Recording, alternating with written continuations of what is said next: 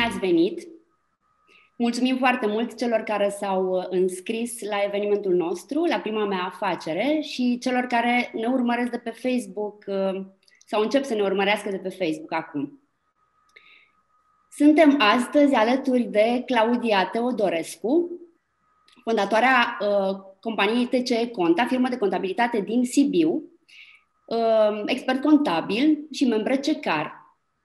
Claudia a acceptat să vină astăzi alături de noi pentru a discuta un aspect esențial atunci când vrem să ne lansăm în afaceri, anume ce formă de organizare alegem. Tot proiectul Prima Mea Afacere noi am demarat pentru a încerca să fim alături de voi, cei care vă doriți să vă lansați cumva în business, cu acele informații pe care altfel este greu să le obținem. Și vom începe astăzi cu prima întrebare pe care o voi adresa Claudiei. Și anume, care sunt, Claudia, bună ziua și bine ai venit! Bună. Bine te-am găsit, bine v-am găsit! Care sunt formele de organizare pe care le prevede legislația din România și cum se poate caracteriza fiecare din acestea? Când zici legislație, clar ne gândim la o lege și avem legea societăților comerciale, este numărul 31 din 1990, care are multe modificări, chiar de curând, acum în iulie.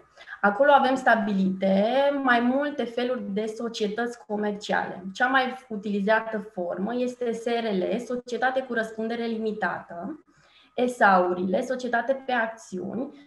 Avem societăți în comandită simplă, tot așa în comandită pe acțiuni și societăți în nume colectiv. Acestea ultime trei sunt societăți mari care au capital social foarte mare și număr de membri, număr de acționari foarte mare. De aia aș dori să vă povestesc despre SRL-uri și despre SRL-D, care este tot o formă de organizare pentru debutanții care pot beneficia de costuri zero la înființare. SRL-D, în urmă cu ceva timp, avea și avantajul că atunci când angajații aveau contribuții și aveau și angajatori, erau facilități la contribuțiile angajatorilor. De când s-a schimbat legislația și angajații au salariu brut și toate contribuțiile sunt ale lor, de partea asta nu se mai poate beneficia. Însă în România, costurile cu înființarea unei societăți s-au redus semnificativ, iar pentru înființarea unui SRL, consider personal că nu este un buget foarte mare. Tocmai de aia și partea de SRL și SA sunt și cele mai folosite. SRL-urile chiar s-au înmulțit. La SRL avem posibilitatea să fii asociat unic, acționar, da? Dar dacă vrei să-ți faci o afacere și sunteți 2-3 prieteni, nu te limitează. Automat, numărul acționarilor poate să fie până la 49. La SA-uri trebuie să fii neapărat 2 persoane, 2 acționari, 2 asociați și nu există limită la numărul de asociați. La fel, capitalul social în România pentru un SRL este 200 de lei, care trebuie depus în bancă la înființarea firmei, iar la SA-uri e 90.000 de lei. Deci o sumă super considerabilă. Deci automat vorbim despre bugete diferite în momentul în care... Da, de aceea și SRL-urile, cum le și spunem, răspundere limitată, da, pot fi ușor gestionate acțiunile, pot fi gestionate de la o persoană la alta și se poate întâmpla dacă tu începi un business cu 2-3 prieteni să te retragi sau vrei să aduci un alt acționar care poate dispune de capital la un moment dat și poate ajuta afacerea. Lucrurile astea se pot modifica foarte ușor la un SRL. Ok, iar revenind la partea de cum îți poți gestiona și deschide o afacere în România, să nu uităm de partea de întreprinzători individuali, aș spune, unde avem PFA-urile, persoană fizică autorizată, întreprinderea individuală și întreprinderea familiară. IE-urile și aici sunt într-adevăr câteva diferențe între PFA-IE și aș puncta clasa de coduri KN, care a fost limitată la PFA-uri. În trecut lucrurile nu erau limitate aici, să zic așa. Numărul de angajați la fel.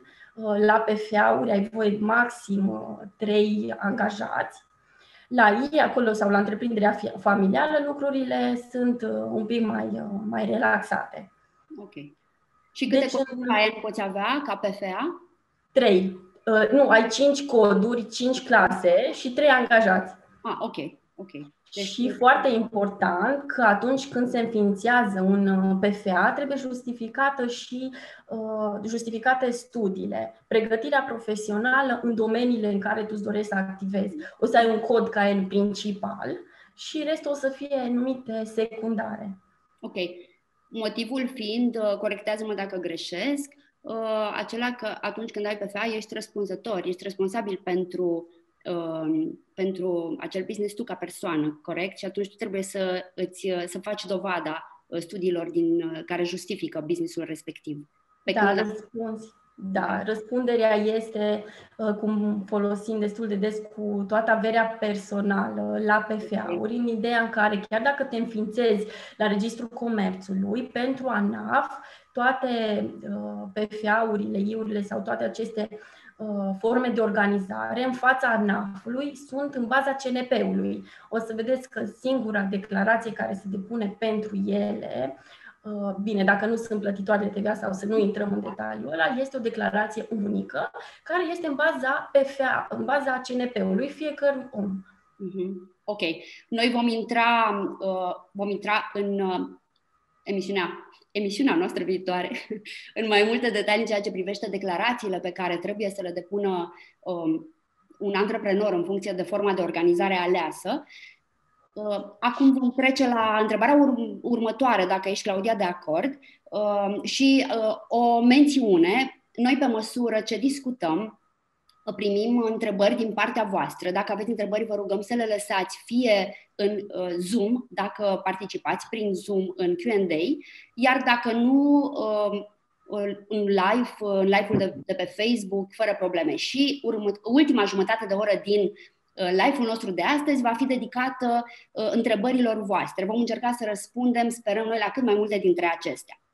Trecem mai departe și înțeleg din ceea ce ne spui tu și este destul de cunoscut faptul că cele mai utilizate forme de organizare în România în acest moment sunt PFA sau micro-SRL. Micro-întreprindere. Da. Corect. Hai să vorbim un pic, te rog, despre avantajele de a alege una sau cealaltă formă de organizare. De ce o persoană care dorește să se lanseze în afaceri ar vrea să deschidă o micro-întreprindere sau să fie PFA? Alegerea unei forme de organizare pentru a desfășura activitatea, care activitatea trebuie privită din start, făcut un plan de afaceri și ca să ai idee despre cum o să meargă lucrurile, ar fi indicat să cunoști și să analizezi împreună cu un specialist ca să nu fi luat prin surprindere. Eu, din experiență, pot să vă povestesc că cele mai multe firme pe care le am sunt, după ce s-au înființat, ajung să discutăm la birou de contabilitate. În schimb, apreciez foarte mult antreprenorii și chiar tind să cred că sunt un partener pentru ei, cei care vin și discută. Hai să vedem ce mi s-ar potrivi mie, pentru că tu poți să fii o persoană foarte deschisă, care te dezvolți profesional și vrei foarte mult de la tine și atunci tu știi că, și în funcție de activitatea pe care o desfășori, vei evolua. Nu ai cum să nu evoluezi în ideea în care îți dorești să angajezi, o să iei proiecte, o să iei contracte. În schimb, sunt și persoane care, eu sunt electrician, fac ce-mi place, uite, vreau să nu mai fiu angajat, să fiu la propria să-mi fac propriul program și atunci, într-adevăr, discuția merge în altă direcție, mai mult înspre un PFA. Ca și avantaje și dezavantaje, o să vi le prezint un pic pe diverse categorii și să începem de la înființare. Ca să-ți faci un PFA, costurile sunt zero la Registrul Comerțului. Sunt profesiile liberare care nu se mai registrează la Registrul Comerțului, merg direct la ANAF, primesc certificatul pe loc, toți avem acel CUI, cod unic de înregistrare, pe care o să-l folosim în toate tranzacțiile pe care o să le facem, da? Indiferent că sunt firmă sau sunt PFA. La SRL-uri v-am spus de acele costuri. Momentan, la Registrul Comerțului v-am spus că s-au redus semnificativ, dar ai și posibilitatea să lucrezi din start cu cineva care să-ți înființeze firma. Sunt sub 1000 de lei costurile.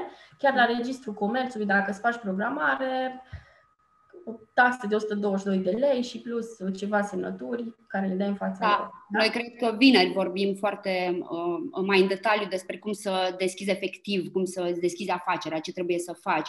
E un lucru foarte interesant. Voiam doar să te întreb, apropo de ce spui, într-adevăr pentru PFA nu ai niciun cost, dar, de exemplu, dacă tu ai nevoie să obții un anumit certificat sau o adeverință, o certificare profesională, acolo sunt niște costuri.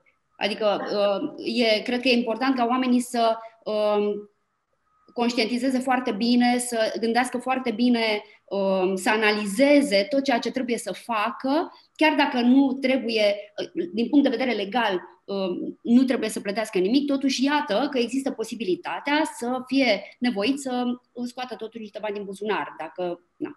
Da, oricum, și PFA-ul se poate să-l înființezi să te ajute cineva și evident este un cost. Dar aceste calificări profesionale, dacă într-adevăr îți schimbi domeniul de activitate și nu este în ceea ce ai studiat, toate sunt într-adevăr cu... Sau îl certifici, că poate nu... Pe care ți le faci la un anumit nivel și stai că poți să evoluezi odată ce începi să lucrezi.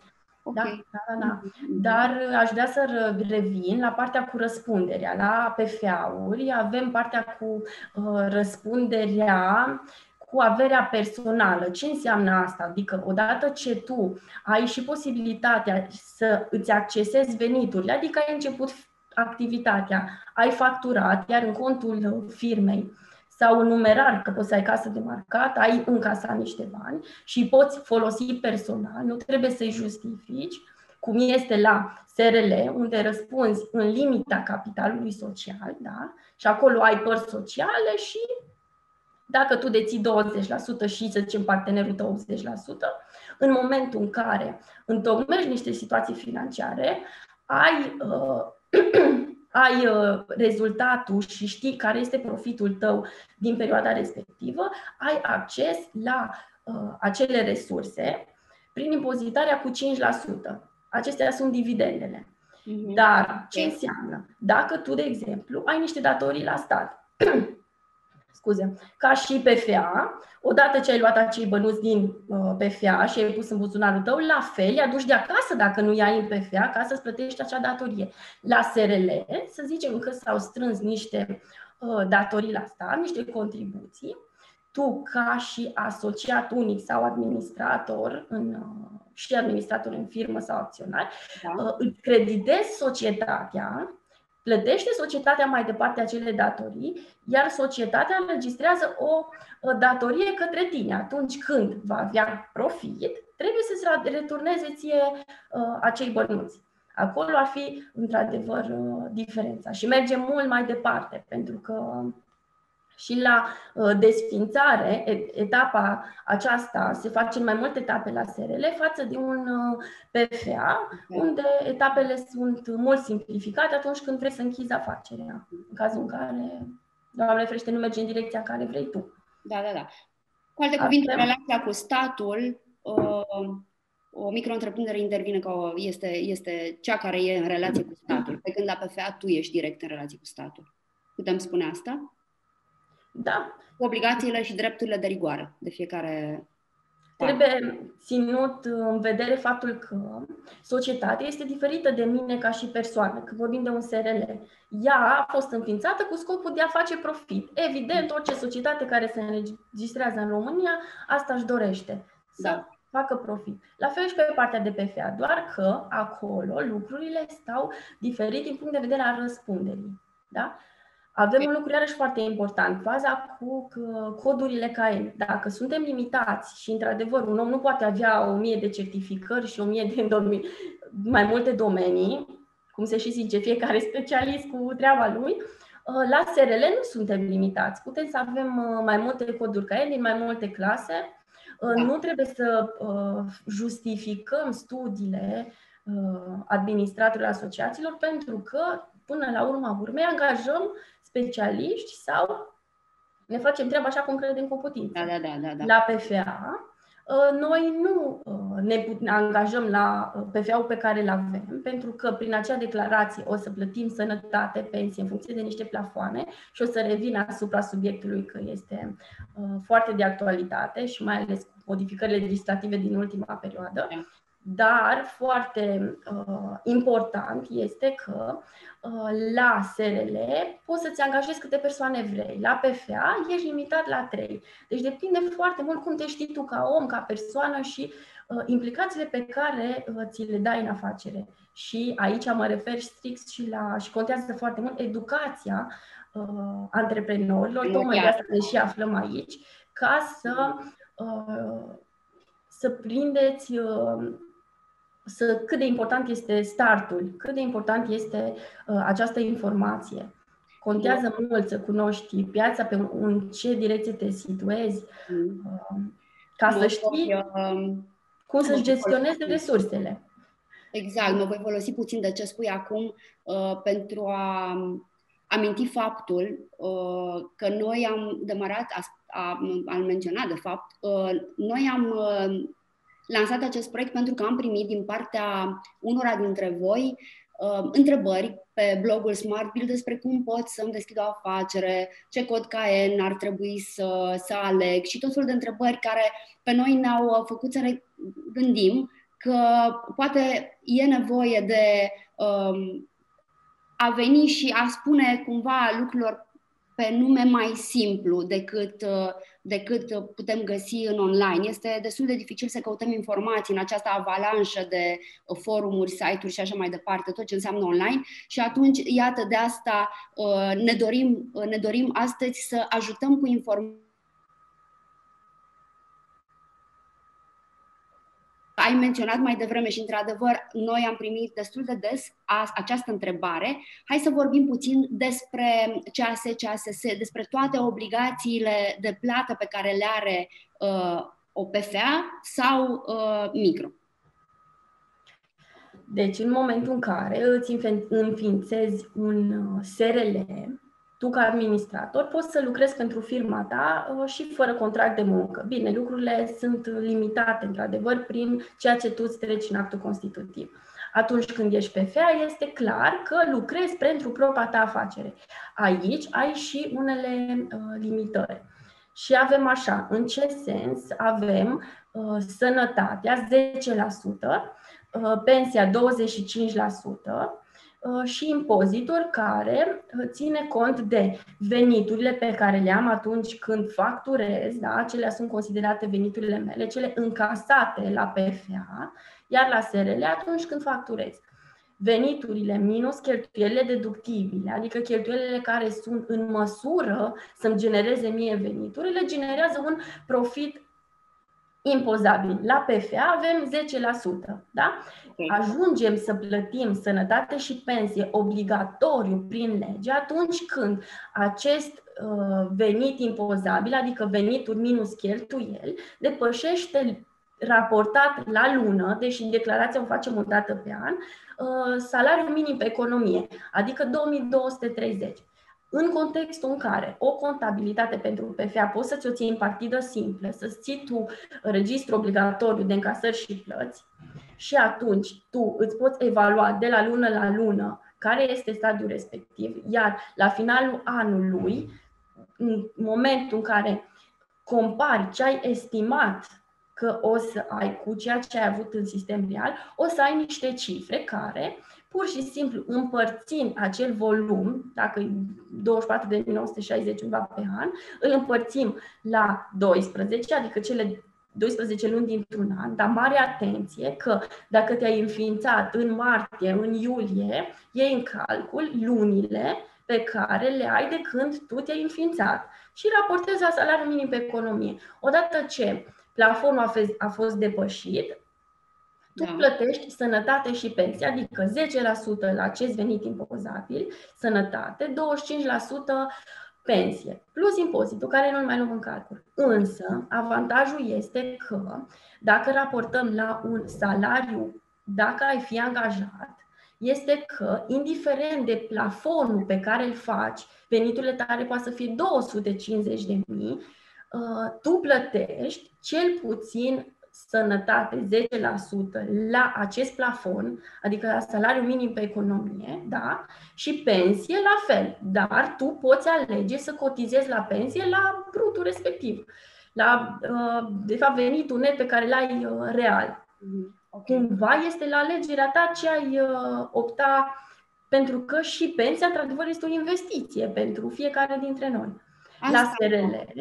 Da, la SRL avem toți contractul de muncă, avem brutul, automat angajatorul reține 10% la cel brut, deci nu mai există varianta la alegere pentru sănătate, pensie. În schimb, uite, la PFA nu mai ai concedii de odihnă ca și când ai fi angajat. Da?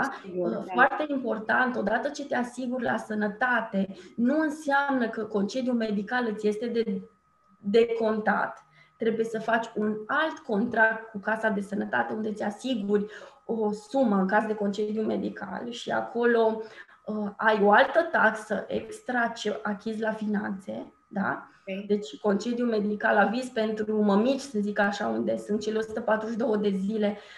Atenție că nu înseamnă din stat că eu am acces la acei bănuți, acel concediu medical decontat, dar nu numai, că, Doamne ferește, în ce perioade trăim acum cu COVID-ul, da. Multe persoane nu știu că odată ce achită sănătate, partea asta este îndeplinită. Dar dacă ești angajat, plătești obligatoriu, da, salariul minim pe economie, care este dat prin legislație. Dacă ești la PFA și venitul tău este sub, statul nu te obligă la aceste plăți, sănătate și pensie.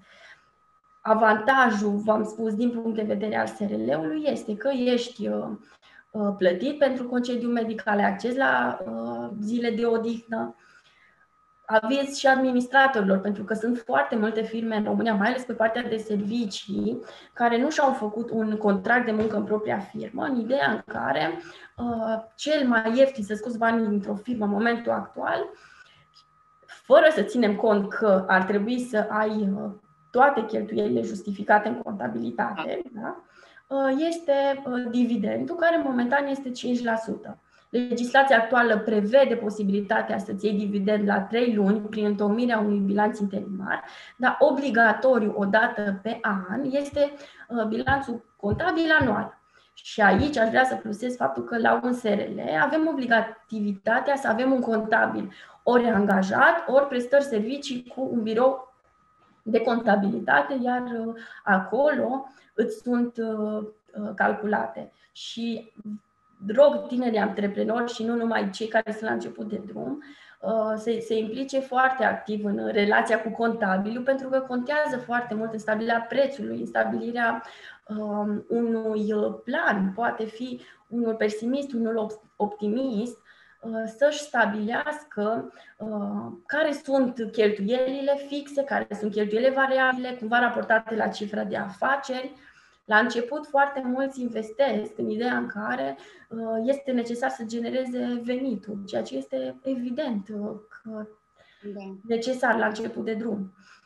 La PFA, în schimb, dacă tu ai resursele, cum zicem, că îți deschizi un salon de înfrumusețare, pățesc des să vină clienți în birou și zic că gata, mi-am deschis punctul de lucru, mi-am luat un spațiu și de mâine încep să lucrez. Păi nu încep de mâine să lucrez. Prima dată îți iei autorizațiile, îți vine DSV-ul.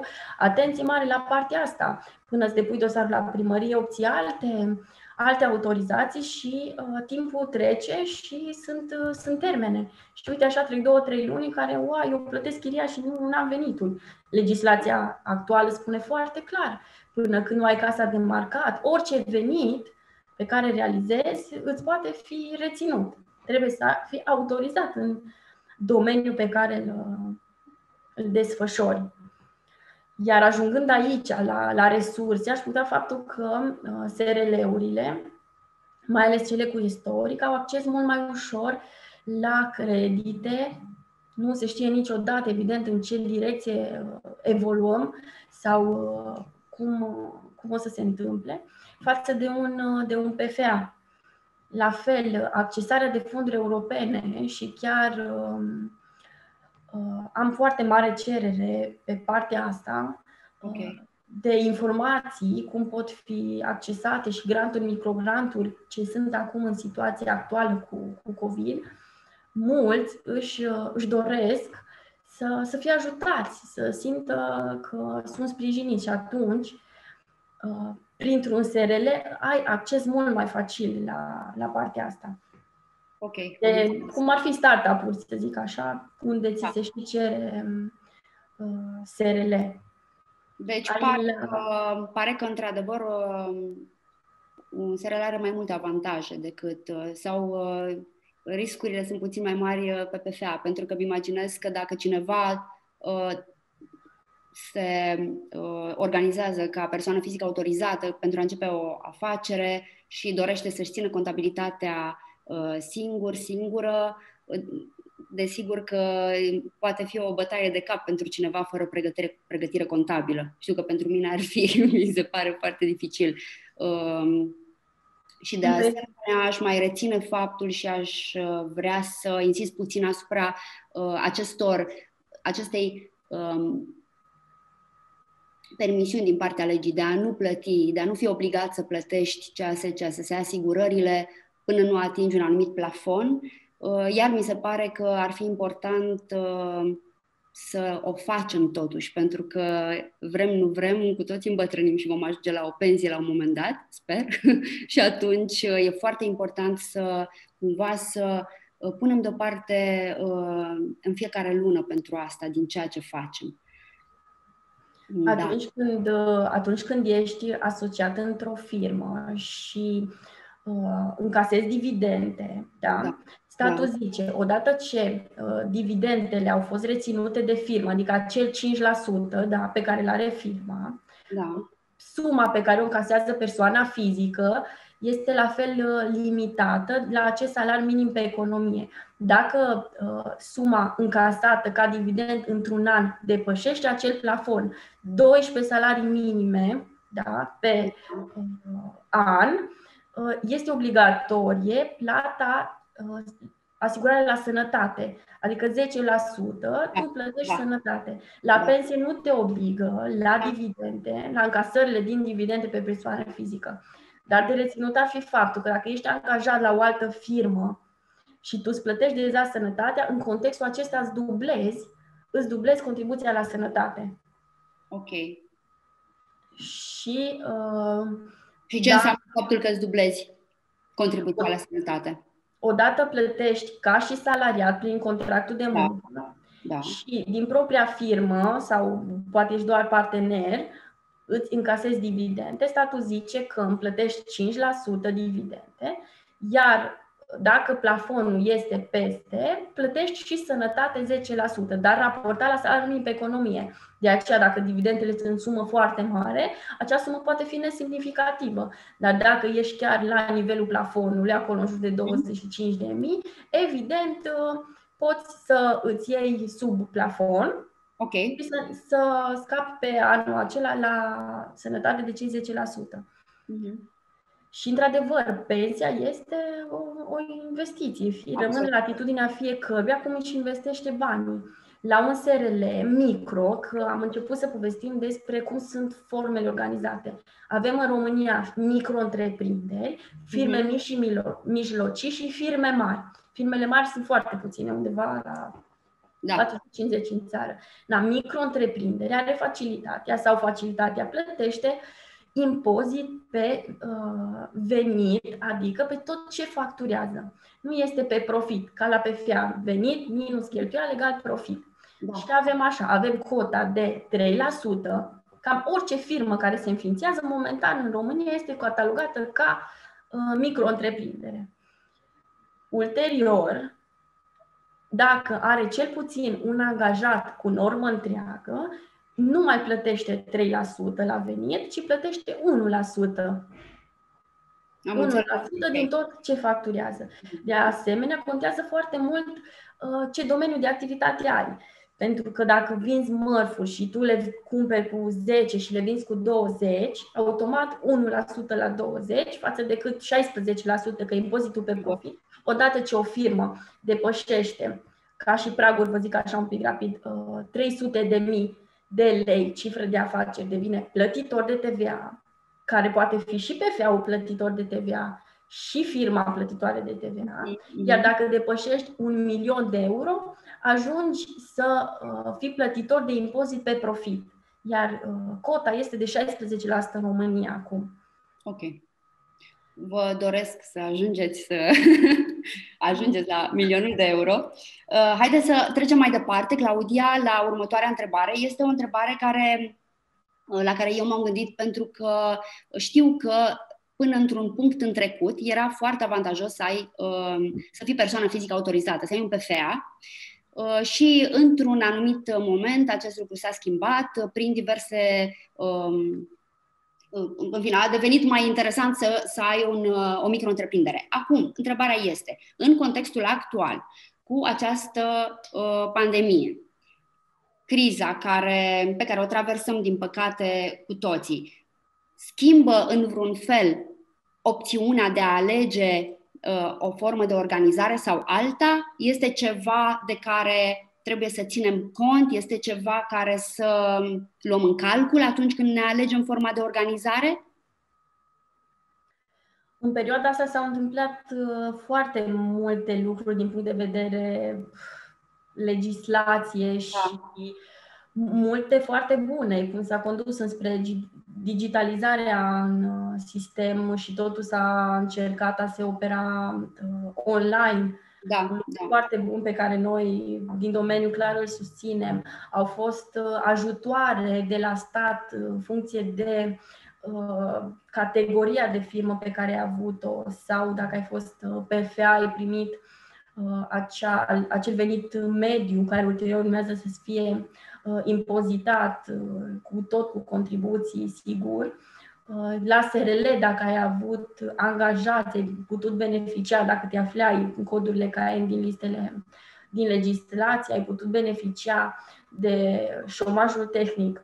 În principal, sunt modificări și s-au relaxat lucrurile, că ziceai că e mai avantajos SRL-ul, pentru că și în legislația societăților comerciale și cu aplicarea de SRL, au fost modificări în ideea în care până acum, dacă dețineai o firmă, dădeai la înființare o declarație că nu ești asociat unic într-o altă firmă. Da. Și pentru mulți era într-adevăr un impediment lucrul ăsta. Acest paragraf s-a promulgat. La fel, în momentul în care îți făceai o firmă, iar sediul social unde îți desfășurai activitatea, cereai acordul vecinilor. Acum, dacă îți deschizi o firmă și declar că la sediu social nu desfășori activitate, doar activitate de birou, nu mai este obligatoriu să ceri acordul vecinilor. La fel, numărul încăperilor era limitat. Poți avea, dădeai o declarație la notar,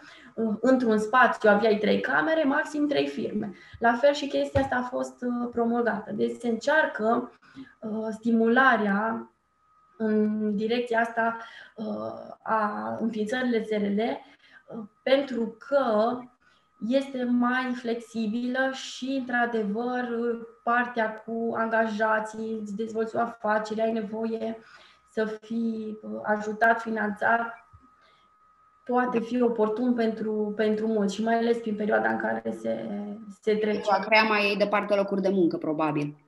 Da, pentru a crea locuri de muncă. Okay. Se întâmplă să fii plafonat, într-adevăr, la codurile KN, să fii plafonat la numărul de angajați. Rar aud de PFA-uri cu angajați, da? Mai mult în direcția SRL-urilor se întâmplă lucrul ăsta. Da. Și pot să vă spun un exemplu personal, că și eu am început activitatea pe lângă un job pe care îl aveam la o firmă mare unde m-am dezvoltat și am lucrat o perioadă destul de lungă, să-mi ajut prietenii și o vedeam că au venit opțional și mi-a făcut un PFA. Urmând apoi să-mi deschid de fapt firma pe care și operez acum și care am o echipă și altfel văd lucrurile, dar eu, ca și istoric, am pierdut pe parcurs, să zic așa, tot istoricul PFA-ului. Odată ce am deschis firma, a fost șters. Și asta este un lucru important. Vrei să accesezi fonduri europene, poate chiar vrei să te extinzi și îți ceri clienți istoric. Da, sigur. Sau poate începi să desfășori activitate și... Și tu, ca antreprenor, o să vezi că o să-ți dedici timp, o să pui suflet, o să pui resursele și atunci și implicarea ta. Dar ce este cel mai important să nu pierdem din vedere? O firmă trebuie să facă profit și trebuie să facem banii să lucreze pentru noi. Asta înseamnă că tu trebuie să fii autentic, să fii tu cel care ești de zi cu zi, că dacă încerci, și observ și eu că și pe propria piele și de la toți clienții mei, să fii cum nu ești tu și îți dorești, mai bine te dezvolți profesional, investești în cursuri, cauți informații, peste tot avem acces acum la informații, fă-ți un mini plan de afaceri, află care sunt clienții tăi, în ce domeniu activezi, ca să poți să vezi cum este prețul tău, care sunt aturile tale, ce faci tu diferit.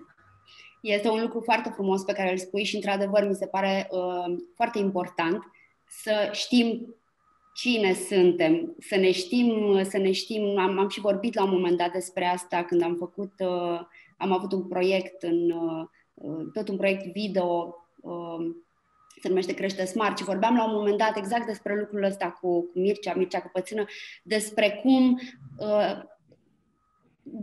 în momentul în care tu știi exact cine ești, care sunt limitările, care sunt calitățile pe care le ai și pe care le poți folosi pentru a-ți crește o afacere, dar și care sunt unde nu ești suficient de bun. Și acolo unde ai nevoie de alți oameni, unde ai nevoie de o echipă sau te oprești și, cum spui tu, te dezvolți profesional în altă direcție, dacă nu, decât să joci un rol pe care nu îl poți duce poate până la capăt. E important.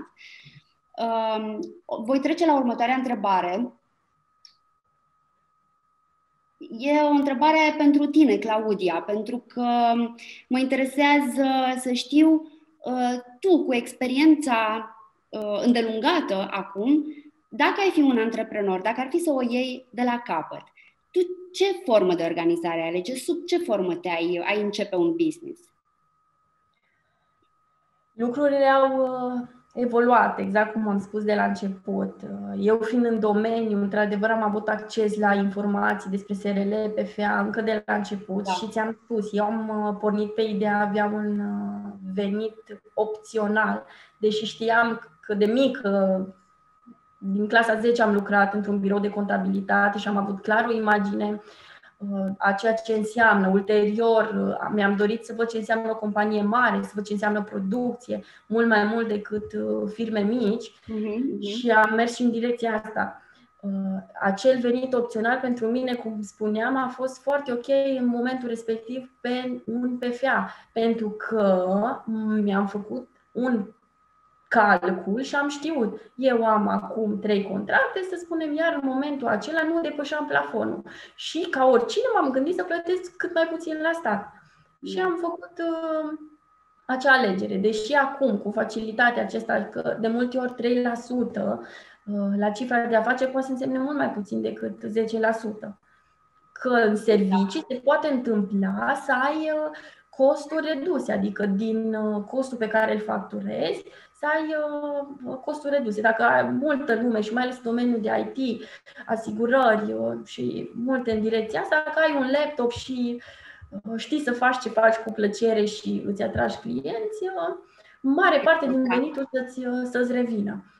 Într-adevăr, ulterior am ajuns să fac asta și să fac pe firmă și să fie oportun pentru mine să deleg, pentru că sunt cazuri și sigur vă regăsiți în persoana mea care aș vrea să le fac pe toate perfect, să le fac eu cu cum sunt eu, să port eu cu discuțiile și da, dar nu ai timp. Un partener pentru clienții mei, cum îmi place să spun și să ajut mereu. Atunci am reușit să fac lucrul ăsta și alături de echipă sunt mult mai puternică. Sigur. Și eu asta aș recomanda dacă voi sunteți într-un start și într-o decizie radicală în viața voastră, riscați și încercați printr-o societate comercială să vă atingeți obiectivele. Pentru că există flexibilitate. Îți poți da seama că un prieten are nevoie de o lucrare și tu îl poți ajuta și tu ai firma, trebuie doar să-ți activezi un cod KM din actul constitutiv și ai putut factura în 3 zile. Da. Și se întâmplă de multe ori să văd firme care fac din obiectul lor principal unul secundar și să ajungă să facă cu multă pasiune și cu rezultate mult mai bune altceva decât și-au propus inițial. Sigur. Ok. Și nu sunt certificați în asta, pentru că se întâmplă. Da, sigur. Vom începe să preluăm din întrebările pe care le primim din partea celor care ne urmăresc.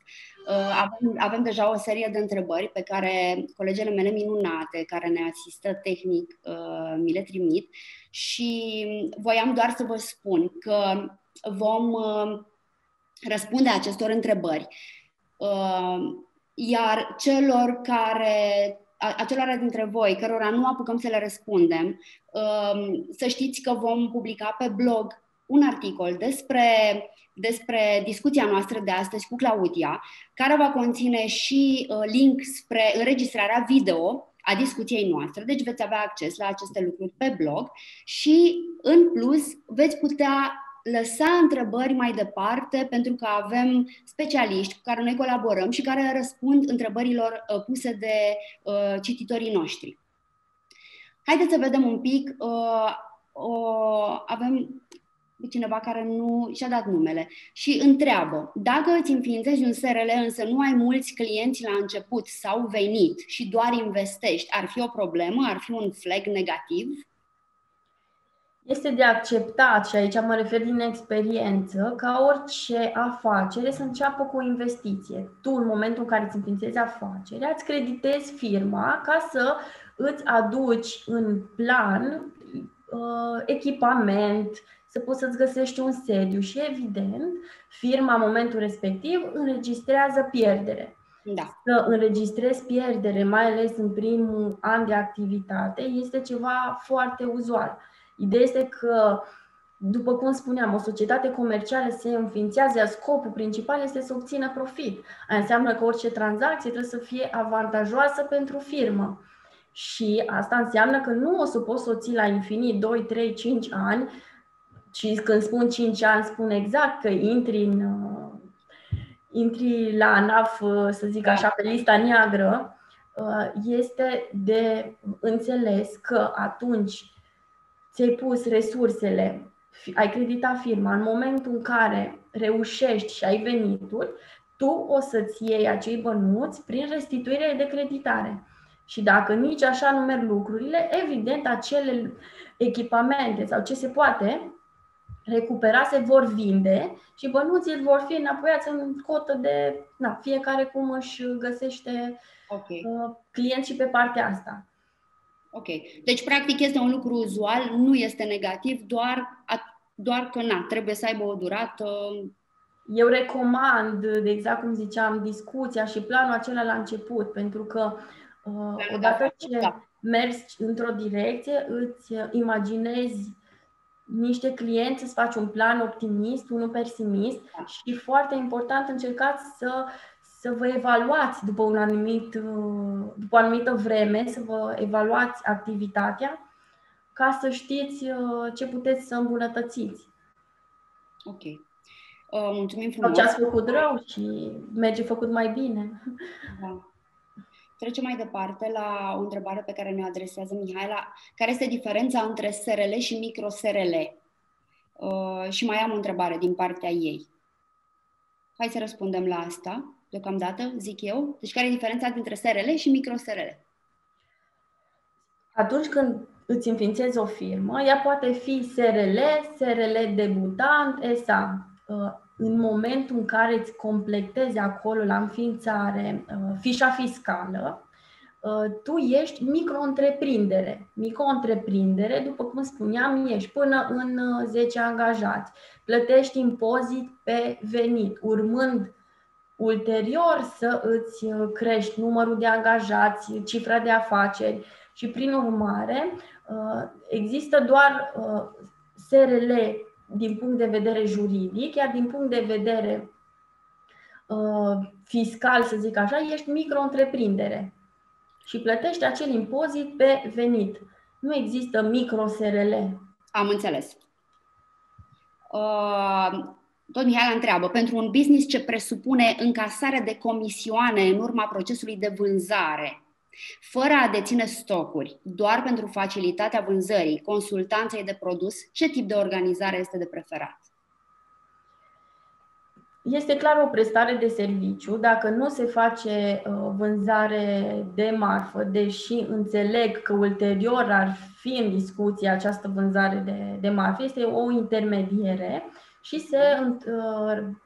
Clar, o să fie un contract între părți, pentru că fie că ai SRL, fiecare PFA, în momentul în care ai un client, recomandă întocmirea unui contract. Ulterior urmează facturarea și această finalizare, să zic, prin încasare. Iar partea aceasta de desfășurare de activitate poate fi și prin SRL, dar și prin PFA. Dar la PFA este de avut în vedere faptul că o să fi întrebat de acea certificare. Acum știu că sunt și cursuri de vânzări, sunt și, sincer, chiar contează la Registrul Comerțului cum privesc ei acest lucru. Dar un SRL din start nu este limitat la partea asta, poate genera acțiunea vânzare în viitor și afacerea poate crește frumos. Odată ce intermediezi ceva, ai cunoștințele necesare, da, în direcția asta. Sergiu ne întreabă, pentru a deschide un magazin pentru comerț online, ce tip de societate ar fi mai potrivit? Având în vedere că n-am mai pornit o afacere până acum, ar fi o opțiune bună un SRL de? Să vă explic un pic cu SRL-D. Deci la SRL-D avem acele costuri zero la înființare. După ce expiră termenul în care ai voie, conform legislației, să fii SRL-D, mergi la Registrul Comerțului și te faci SRL normal, când plătești exact aceleași costuri ca la început. Este o facilitate din punct de vedere al statului. Acum, revenind la comerțul online, trebuie reținut faptul că în domeniul acesta există o legislație specifică, niște criterii care lucruri care trebuie îndeplinite referitor la produsele trimise, cum se face încasarea, plata, din punct de vedere contabilitate. Lucrurile nu sunt foarte complicate, este privită ca o afacere normală și s-au și dezvoltat foarte mult în perioada asta. Pe comerț online, diverse tipuri de activități. Okay. Contează cifra de afaceri, pentru că și la PFA poți desfășura o activitate în sistem real, dar și la norma de venit. Aici, dacă îmi permiți un pic, Miruna, să fac o paranteză, la norma de venit există o listă de coduri KN, care este dată de finanțe și actualizată în fiecare an, unde statul îți dă posibilitatea, prin opțiune, atunci când îți înființezi PFA-ul, să plătești la norma de venit. Ce înseamnă norma de venit? Există niște cifre în funcție de regiune și de codul KN, la care tu spui din start că te înham să plătești impozit. Dacă acea normă de venit este la fel peste 12 salarii minim pe economie ori salariu minim, din start plătești sănătate și pensie. Sunt multe coduri care sunt avantajoase în direcția asta, pe normă de venit, cum ar fi cei din IT și nu numai, în condițiile în care ei pot să factureze sume foarte mari. Și acea normă de venit să fie plafonul de la care ei rămân cu toți banii impozitați mai sus. La fel și în sistem real pot ajunge ei foarte ușor să treacă dacă depășesc 300.000 de lei, așa cifră de afaceri care este considerată și la PFA-uri limita. Ok, dar până acolo. În sistem real nu ai această limită, doar că dacă depășești poți deveni plătitor de TVA sau nu. Deci niște calcule făcute pe fiecare situație, v-am spus, sunt situații în care doar discută. Da, sunt foarte importante aceste calcule făcute înainte de a începe orice. Era cumva o limită de vârstă la SRLD? Mai există? Știu că parcă exista o limită de vârstă. Da, era al 29 sau până în 30 de ani limita de vârstă, pentru că consideră că ajuntă tinerii debutanți. Da, debutanți. Bun, trecem mai departe. Hai să vedem. O persoană care nu și-a dat numele, la un moment dat întreabă: am auzit pe cineva că angajatorul este scutit de anumite taxe dacă angajează persoane pensionare. Există așa ceva? Sau o persoană cu 3 copii este scutită de anumite taxe la înființarea unui PFA sau SRL? Deci pentru înființare nu avem aceste criterii, dar avem acum mai multe subvenții, mai multe programe care circulă prin agențiile de la JOFM. Și anume, cei care angajează persoane peste vârsta de 45 de ani, dar au fost înregistrați ca șomeri în perioada stării de urgență, deci exact atunci, în perioada aia martie, 16 iunie, pot beneficia de 50% din salariul brut, prin semnarea unei convenții cu AJOFM. La fel, există exact în acea lege facilitatea de a angaja tineri până în 29 de ani, același procent, 50% din salariul brut, dar nu mai mult de 2500 de lei, prin semnarea unei convenții. Diferența este că persoana pensionară trebuie să fie înregistrat ca șomer la agenție în perioada stării de urgență, dar la tinerii până în 29 de ani pot fi înregistrați ca șomeri, indemnizabili sau neindemnizabili, oricând, până la data de 31. Și angajarea trebuie să fie făcută până la data de 31 decembrie. Am înțeles. Și în ceea ce privește a doua parte a întrebării, o persoană cu 3 copii este scutită de anumite taxe la înființare? Nu, ai spus că nu există. Nu sunt prevăzute la înființare. Singurul lucru unde beneficiați este la deducerea personală, unde odată ce ai mai multe persoane în întreținere, plătești mai puțin impozit la stat. Acum beneficiază ambii părinții de această deducere personală. Înainte era unul dintre părinți are copii în întreținere. Ok. Mergem puțin mai departe, că mai avem câteva întrebări. Marius ne spune că își dorește să înceapă ceva pe lângă job și spune: mă gândesc la posibilitatea creării unei firme de curățenie sau să-mi cumpăr o mașină papuc și să ofer servicii de transport diverse mărfuri. Nu ar fi o idee rea niciun magazin online. Probabil cea mai potrivită formă de organizare pentru mine ar fi PFA, nu? Întreabă Marius. Te gândești la faptul că o să începi o afacere care o să-ți genereze un venit suplimentar, da? Pe lângă job, îți dorești stabilitate. Da? Asta este un... Așa reiese, da. Atunci când încerci o afacere pe lângă acest venit suplimentar, trebuie să-ți faci un pic calcule cam ce venituri estimezi că ai, ca să știm dacă acel 3% per ce o să facturezi o să fie sub plafonul acela la PFA-uri, unde o să plătești acel 10%. Dacă tu îți dorești din start să ai o mașină sau să ai un comodat cu mașina personală pe care o pui la dispoziția firmei, o să ai într-adevăr cheltuieli, parte de combustibil, reparații, impozite. În contractul de comodat, 50% sunt considerate deductibile la PFA, adică venituri minus cheltuieli egal un profit impozabil mai mic.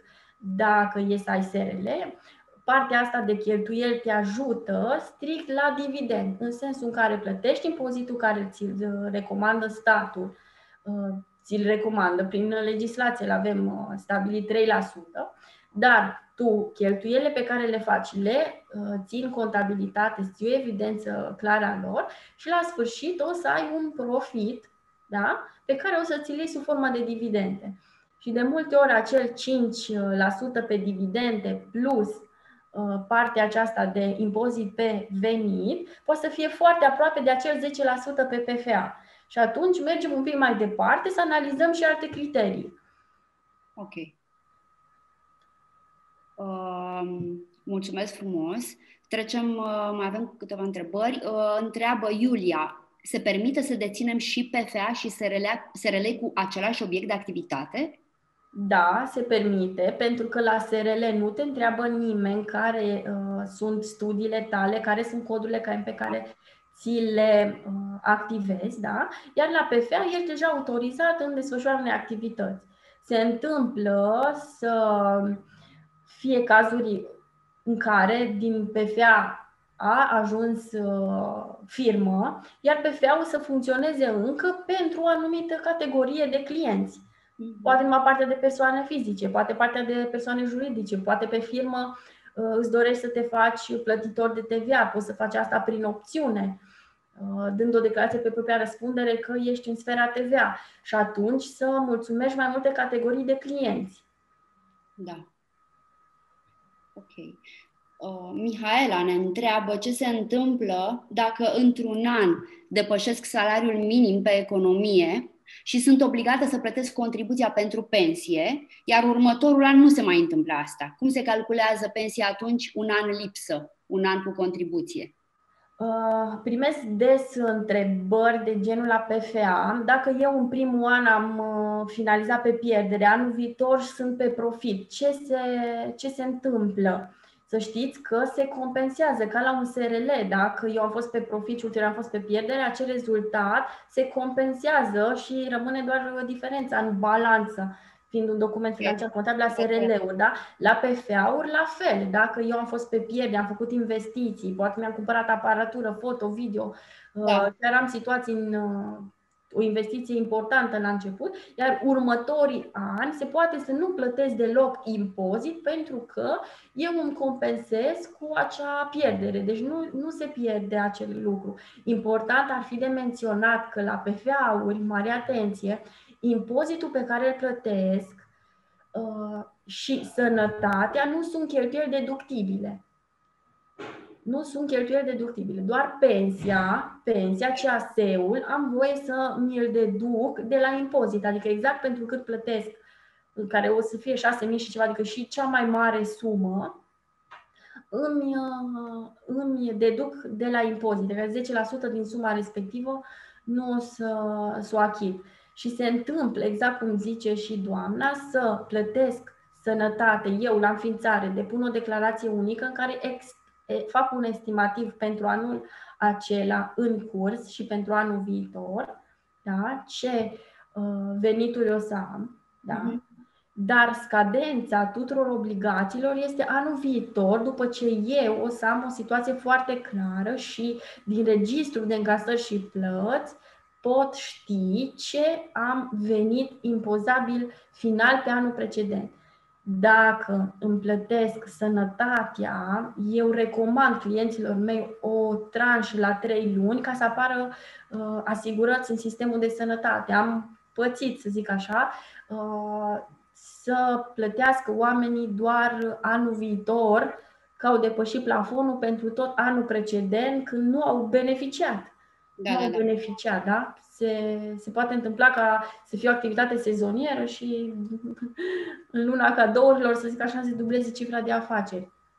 Am înțeles. Fiecare an în parte este cu și la pensie, de avut în vedere că există punctul de pensie. Și dacă eu cotizez ca persoană fizică printr-un PFA la salariul minim pe economie, am cotizat la punctul de pensie un anumit procent. Dacă eu sunt angajată și salariul meu este foarte mare, evident eu pot să cotizez la pensie într-o lună 3 puncte de pensie.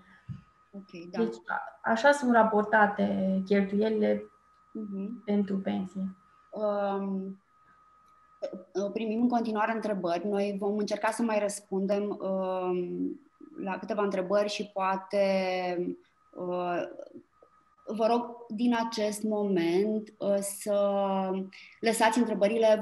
Așa cum spuneam, vom publica un articol pe blog cu discuția de astăzi și vă invit să lăsați toate întrebările voastre acolo pentru a putea să încercăm încet să nu vă mai ținem chiar așa de mult timp în live. Mai am câteva întrebări și ți le voi adresa aici, Claudia, cu rugămintea ca ultimele câteva, dacă vrei eventual să ne dai un răspuns pe care să-l trimitem noi oamenilor. Sunt câteva. Ok, deci avem cum anume poți finanța cheltuielile curente la începutul activității dacă firma încă nu are încasări? Se face acea creditare a ta ca și asociat sau asociați în firmă, da? Îți poți credita societatea numerar, dar atenție la plafoane, că sunt limitate tranzacțiile zilnice, da? Da. Sau prin bancă. Odată ce îți creditezi societatea, înseamnă că îți împrumuți societatea ca să poată să-ți desfășoareze o activitate. La fel, sunt multe cazuri în care sunt oameni care vor să desfășoare activitate și dețin bunuri personale pe care și le pun la dispoziția firmei. Unii aleg să facă vânzare, care din punct de vedere este o acțiune one-off, doar la început s-ar preta, mai ales dacă sunt bunuri personale, dar de cel mai multe ori aleg să facă chestia asta cu toată ființa și cu toate bunurile lor. Ok. Sami ne întreabă, pentru o afacere asemănătoare cu Smart Build, care oferă un software ca un serviciu, SaaS, sub formă de abonament, cum alegem client principal în condițiile în care legislația nu este actualizată pentru o astfel de activitate? Și încă o întrebare, în afară de înființarea SRL-ului cu clientul potrivit, această activitate mai trebuie autorizată în vreun fel? Referitor la codurile CAEN, recomand registru, într-adevăr, să găsești ceva oportun. O să-ți poți pune în actul constitutiv mai multe pe care tu le consideri că te avantajează și să-ți activezi. Într-adevăr, cu un specialist poți găsi codul care e potrivit pentru tine. Nu cred eu că te poate plafona cineva la chestia asta sau poate să-ți spună este o activitate pe care nu o găsești, tu nu poți să-ți desfășori activitatea. Cumva găsești un caen care se poate fi considerat că e adaptat. Da, împreună cu un specialist, într-adevăr, care pe partea asta am mai avut cazuri, trebuie să găsești ceva ok pentru tine. Ok. Dacă vom crește numărul de angajați, ne întreabă cineva, la mai mult de 3 este obligatoriu să închidem PFA și să deschidem SRL? Nu este obligatoriu, doar că nu mai poți face angajări. Ori îți găsești echipa potrivită și mergi în continuare cu 3 angajați, da? Da. Ori îți schimbi. Da. Okay. Poți în paralel o perioadă la o echipă totuși ok, la 3 oameni, îmi dau seama că este vorba despre un business activ care nu poate sta pe loc și poți începe o perioadă în paralel ca ulterior să-ți faci transferul. Cum consideri avantajos pentru tine în momentul respectiv? Poți încerca să faci asta oricând, pentru că un SRL, într-adevăr, poate sta inactiv, să zic așa, pentru că de multe ori planurile nu bat cu realitatea. Iar ca să ții un SRL pe micro-întreprindere fără angajați la început, costurile sunt destul de reduse. Ok, am înțeles. Ciprian ne întreabă dacă dețin un PFA în sistem real. Da. Și în una dintre luni ai cheltuieli mai mari decât venituri, se pot deduce în aceeași lună sau se pot trece și pe următoarele luni? După cum spuneam, la PFA în sistem real, noi raportăm către ANAF o singură dată.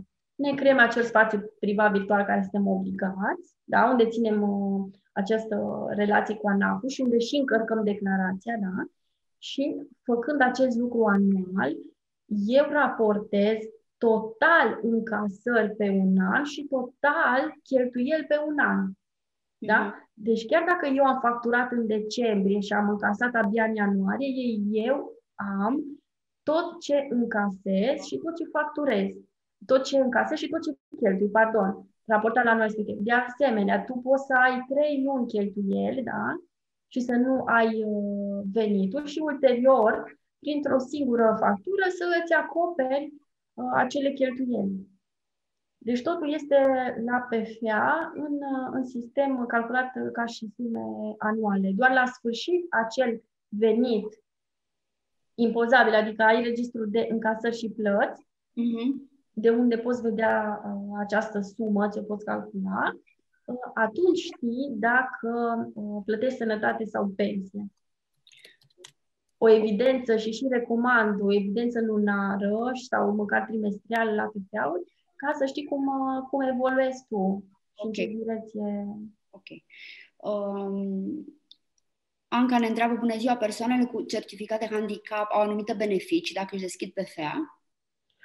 Da, știu că la PFA-uri sunt scutiți la impozit persoanele cu handicap, inclusiv ca și angajați. Sunt și programe subvenționate prin AJOFM pentru persoanele cu handicap. Mai multe detalii, să zic așa, ca și sume subvenționate. Nu știu deocamdată, dar sunt în lege, probabil. Sunt facilități în direcția asta. La fel, la norma de venit este o facilitate foarte importantă. Dacă tu ai un contract de muncă, norma de venit este înjumătățită și de cele mai multe ori acea normă de venit înjumătățită poate însemna sub plafon. Deci plătești doar impozitul la acel plafon. Dar mare atenție că eu declarați acest lucru pe propria răspundere. Trebuie făcute calcule la declarația unică, astfel încât dacă doar 2-3 luni dintr-un an mai ești angajat, calculezi la numărul de zile lucrătoare din anul respectiv cât ai fost angajat. Ok. Sorina ne întreabă, ziceați că există un program de subvenții la AJOF pentru viitorii angajați până în 29 de ani și peste 50. Întrebarea mea este dacă pentru persoanele care sunt angajate deja de 2-3 ani și au până în 29 de ani, implicit peste 50, au fost în șomaj tehnic pe perioada pandemiei, ar putea să beneficieze de subvenții. În cazul în care, deci avem acum activ, iunie, iulie, august, să zic așa, să mai depun încă, pentru subvenționarea 41,5 pentru persoanele care au fost în șomaj tehnic cel puțin 15 zile. S-a suportat aceste contribuții.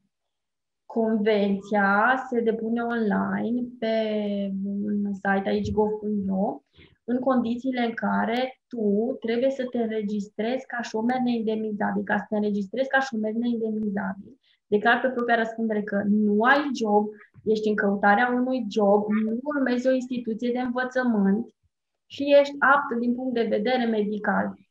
Ca să fii înregistrat la ei, trebuie să faci dovada că îndeplinești aceste criterii. Deci, odată fiind angajat la altă firmă, poți să ajungi șomer, pur și simplu că ți-au restructurat postul și firma te-a dat în șomaj, da?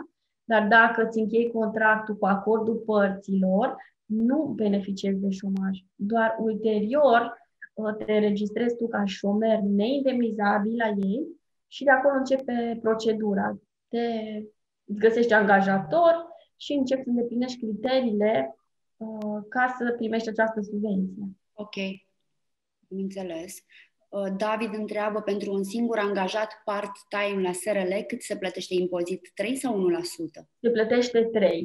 Se plătește 3. Trebuie cel puțin un angajat cu 8 ore, cu normă întreagă. Am înțeles. O întrebare din partea lui Bogdan. În domeniul Horeca, bacșișul are o bază legală? Știu că în alte țări este, adică e cumva reglementat.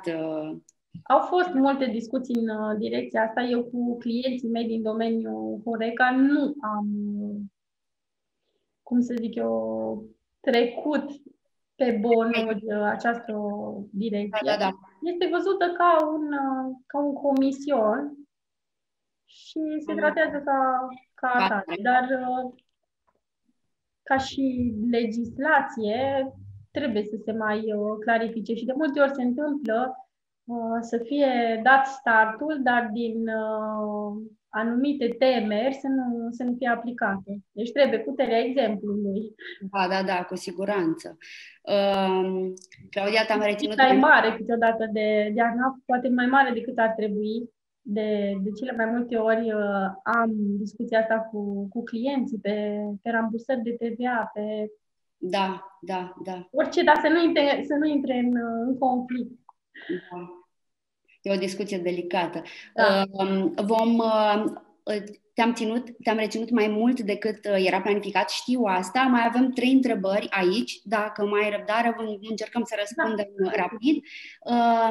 Nicoleta întreabă: doresc să-mi reîncep activitatea de antrenor personal fitness aerobic, dar am și alte activități educaționale non-formale. Ce formă de organizare ar fi indicată? Am avut PFA pe activitatea antrenamente fitness aerobic și cred că ar trebui să mă reorientez. Dacă a avut deja PFA, înseamnă că a avut toate certificările necesare ca să poată să-ți desfășoare activitatea ca PFA. Odată ce bănuiește sau își dorește să desfășoare activitate sau să încerce din nou să desfășoare activitate în direcția asta, ori își reactivează PFA-ul dacă a fost închis, da? Ori își deschide un SRL, da. Încearcă să jongleze între mai multe coduri ca el, și poate testa cifra de afaceri din care categorie este cea mai mare, ca și procent. Okay. Odată ce este cu experiență pe partea asta, poate ști și ce costuri îi aduce, să zic așa, și atunci rămâne doar cealaltă idee să fie analizată. Hai să vedem mai departe, ultimele 2 întrebări. Ana întreabă, așadar, la un SRL de servicii consultanță marketing, unde cheltuielile sunt foarte mici, este avantajoasă această formă SRL? Nu? Este prima întrebare. Te las să răspunzi, ca să-ți fie mai ușor. Da, uite, sunt situații în care... Odată ce ai activitate și știi istoricul pe cifră de afaceri, să poți analiza care e marja, ce îți rămâne ție, da? În cazul pe care l-ai expus tu, clar, marja este mare, da?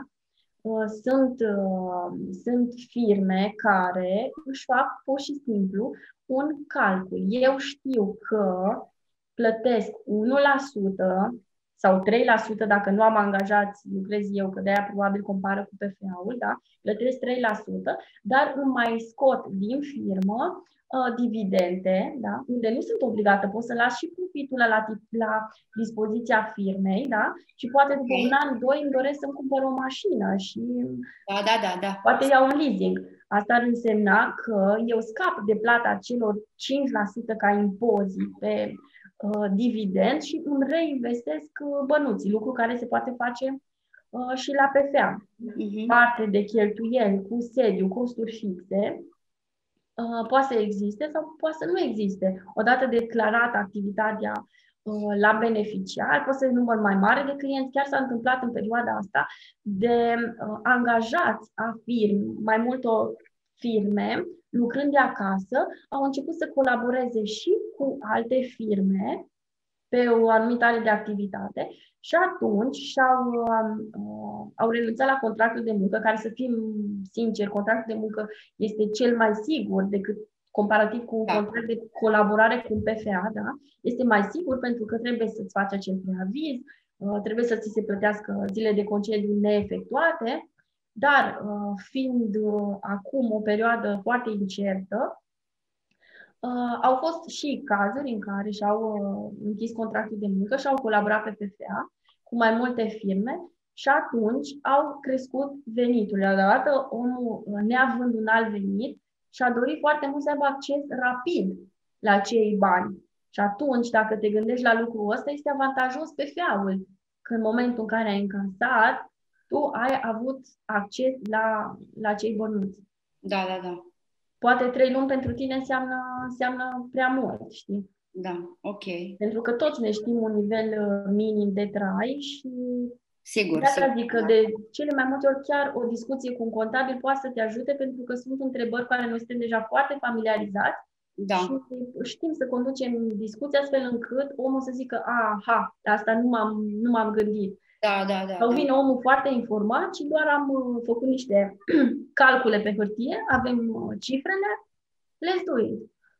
Ok. Tot Ana întreabă, Claudia, încasarea de dividende nu afectează sub nicio formă indemnizația pentru cei 2 ani, sunt asociat și administrator, iar și sunt și angajată la altă firmă. Odată ce ești în creștere copii, legislația prevede că nu ai voie să ai venituri până la un anume plafon. Era undeva la 6.000 pe an. Deci, recomand pe SRL, tu ai rămas în firmă, să nu se facă distribuire de dividende în această perioadă, tocmai ca să nu riști sau să faci sub plafon. Am situații în care, printr-un simplu telefon, mi s-a spus nu, indemnizația nu se cumulează cu nimic altceva, deși în legislație scrie foarte clar despre acest plafon. Ei sunt sceptici un pic, să zic, la partea asta. Da. Ok, și avem o ultimă întrebare la care noi cumva am mai răspuns, dar voi citi și repetăm ce ai spus mai devreme. Am avut o afacere în domeniul Horeca, ne spune Vladimir. Am dezvoltat abilități manageriale și abilități în calitate de bucătar, m-am certificat și am skill-urile necesare pentru consultanță în domeniul creare food cost, rețetare, vânzări, etc. Acum lucrez la un proiect de furnizare materie primă pentru restaurante. Doresc să ofer servicii de consultanță pentru restaurantele cu care colaborez, pentru ca ele să crească și să-și îmbunătățească afacerile. Ce formă recomandați în acest sens? Prestarea de servicii. Consider că se vede foarte mult că faci cu pasiune ceea ce faci. Se vede că lucrezi la standardele tale și dorești să ajuți în domeniul Horeca pe partea asta și ai și experiență odată ce ai trecut prin toate etapele. Îți recomand înființarea unui SRL în ideea în care poți merge poate în viitor pe... să predai cursuri, să intri pe skill-uri, cum ziceai tu, la produse, să mergi la târguri, să mergi la... Chiar sunt finanțate acum participarea la târguri și expoziții internaționale, iar standardele în domeniul Horeca în România, deocamdată, chiar mai este de lucru în domeniul ăsta. Dar odată ce îți înființezi un SRL, consider că poți jongla mai multe, poți avea o platformă prin care să... Acces la finanțări, cum spuneam mai devreme, da. Și în mai multe, exact, și în mai multe domenii, și în mai multe orașe. Da. Contează ca și cifre, într-adevăr, ce o să facturezi la început. În domeniul acesta cu marketing sunt sume destul de ok, pentru că sunt multe firme care au renunțat poate la un departament întreg de marketing ca să aleagă un specialist pe ceea ce au ei nevoie. Da, sigur. Ok. Noi am terminat. Mulțumesc foarte mult, vă mulțumesc tuturor pentru că ați fost alături de noi astăzi pe Zoom și pe Facebook. Claudia, îți mulțumesc foarte mult pentru toate informațiile, pentru răbdare, pentru cât de frumos am colaborat și în afara și în pregătirea evenimentului. Da. Așa cum spuneam, noi revenim mâine probabil cu un articol pe blog care va conține și un link spre înregistrarea discuției noastre de astăzi. Vă puteți lăsa acolo întrebări în continuare, deci pe blogul Smart Build primim întrebări, le răspundem cu ajutorul specialiștilor, pentru că nu știm să facem chiar totul. Și ne vedem miercuri la aceeași oră pentru a discuta despre declarațiile pe care trebuie să le depunem și tot felul de alte obligații pe care le avem în relație cu statul atunci când avem un business. Încă o dată mulțumesc, Claudia! Și... Mulțumesc și eu și succes tuturor! Da, și aș vrea să mai fac un comentariu, pentru că ai spus ceva în repetate rânduri și aș vrea să repet acest lucru, mi se pare într-adevăr esențial și mulțumesc că l-ai spus de atâtea ori. Este important să ne pregătim foarte bine. Ca la școală, atunci când avem o lucrare, un examen, o teză, orice, ca să putem reuși, trebuie să ne pregătim foarte bine, să înțelegem foarte bine care ne sunt cheltuielile, la ce venituri ne putem aștepta, să privim lucrurile nu foarte optimist, pentru că, în general, surprize nu sunt plăcute neapărat la început, avem cheltuieli neprevăzute și așa mai departe. Și să întrebăm specialiștii, pentru că ei știu. Mulțumesc mult! Cu drag! Miruna, să știi că multe firme poate își luează în primul an, pentru că au așteptări mari. Odată ce cunosc informația și se informează în domeniul în care își doresc să-și deschidă o afacere, pot fi așteptările mult mai jos decât ar trebui. Sau... Exact, da. Așa este. Super! Au fost multe informații, sunt sigură că poate multe direcții și multe cifre, să zic așa, dar sunt esențiale pentru afacerea voastră.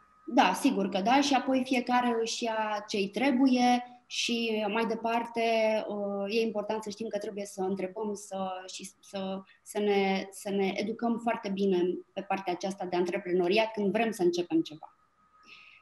Okay. De asta suntem aici și de asta am dat startul la proiect, ca să... Exact. Direcția. Ne vedem miercuri dimineață. Încă o dată mulțumesc și ne auzim. Zi frumoasă tuturor! La fel, zi ușoară!